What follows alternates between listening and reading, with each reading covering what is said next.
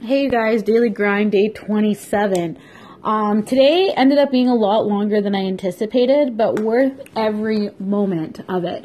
Um, I left this early this morning to go shoot some videos for some e-learning programs, and then I actually went for lunch with a new friend I had recently met.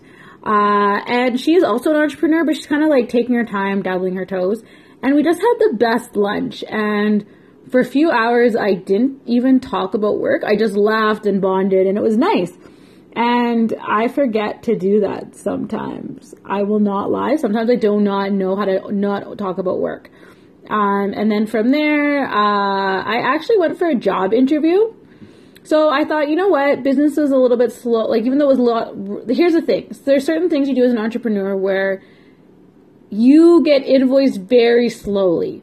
So I have a lot of larger companies that pay me and they can take up to 90 days to pay me. And so sometimes that's like, oh my gosh. So I was like, you know what? Let me go look at this. And just like talking to them, I was like, yep, yeah, nope, this isn't for me. Uh, and it was nice because I was able to make that decision for myself. I'm like, you know what? I could just cut back my Starbucks for a couple weeks um, until some income came in. So I think as entrepreneurs, we think that getting a job is horrible and it's the worst thing ever. But I think that sometimes we need to get a job to rebalance ourselves out. Like, even if it's just like serving coffee one day a week, just to mix up our days, give us that human interaction, give us that stability that we don't always get being entrepreneurs. And I also think it's kind of like a giant business loan. So, you know, you take out a loan, you pay back interest, except you're kind of taking out a loan, but you're giving your time instead of interest, which sometimes can be better than the interest rates that people are offering and it mixes it up, gives you new skill. Maybe it makes you appreciate being an entrepreneur more.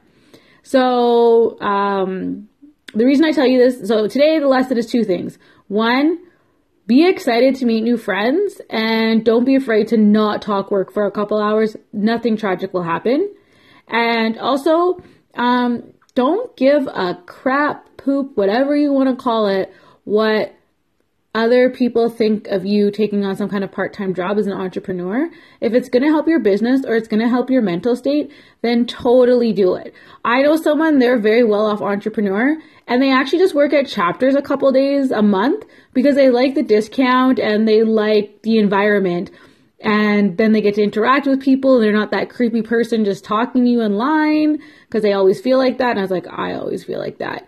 So do whatever you need to do for your business and your mental sanity. And again, don't give a hoot what someone thinks. So go out there, keep being fabulous entrepreneurs, and I look forward to talking to you guys tomorrow. Bye.